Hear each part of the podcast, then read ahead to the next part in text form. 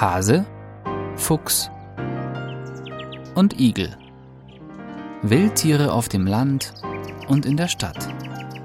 Ein Podcast von Wildtierschutz Deutschland. Hessen. Festsetzung von Schonzeiten Verstoß gegen Eigentumsgarantie.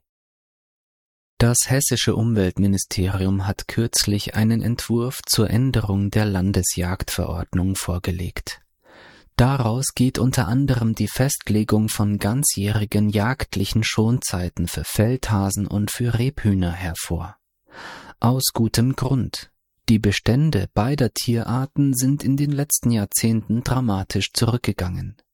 Gemäß den roten Listen gelten sie als im Bestand gefährdet. Zu erwarten war, dass der hessische Landesjagdverband mal wieder auf die Barrikaden geht.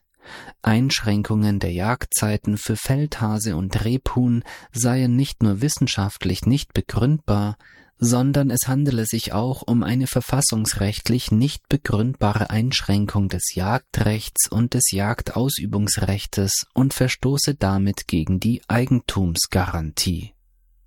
Gemeinsam mit der Deutschen Juristischen Gesellschaft für Tierschutzrecht DJGT dem Bund gegen Missbrauch der Tiere BMT, dem Deutschen Tierschutzbund, dem Landestierschutzverband Hessen und Tasso haben wir nun eine rechtliche Stellungnahme beim hessischen Umweltministerium eingereicht. Danach zeugen die in diesem Zusammenhang seitens der Jagdverbände regelmäßig geltend gemachten Verstöße gegen die Eigentumsgarantie von einem überholten Rechtsverständnis. Sie lassen völlig außer Acht, dass Tier-, Natur- und Artenschutz heutzutage Interessen von überragender Bedeutung für die Allgemeinheit sind. Sie müssen im Zweifel Vorrang vor den persönlichen, freiheitlichen Nutzungsinteressen einzelner Jagdausübungsberechtigter haben. Gerade der Gebrauch von Eigentum soll nach Artikel 14 Absatz 2 Satz 2 des Grundgesetz dem Wohle der Allgemeinheit dienen. Die aktuell immer noch freiheitliche, also willkürliche Ausgestaltung des deutschen Jagdrechts stellt dies jedoch nicht mehr hinreichend sicher.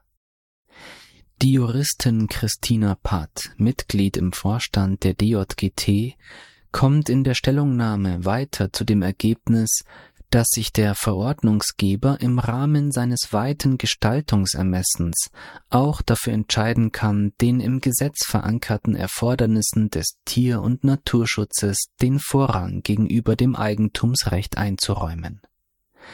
Damit könne er entgegen der Auffassung des hessischen Staatsgerichtshofes aus dem Jahr 2020 Damals wurde die Rechtmäßigkeit einer Schonzeit für Fuchs- und Waschbärwelpen verneint eine Verkürzung oder Aufhebung der Jagdzeit für einzelne Tierarten begründen. Wildtierschutz Deutschland Wir geben Tieren eine Stimme. Weitere Informationen finden Sie auf wildtierschutz-deutschland.de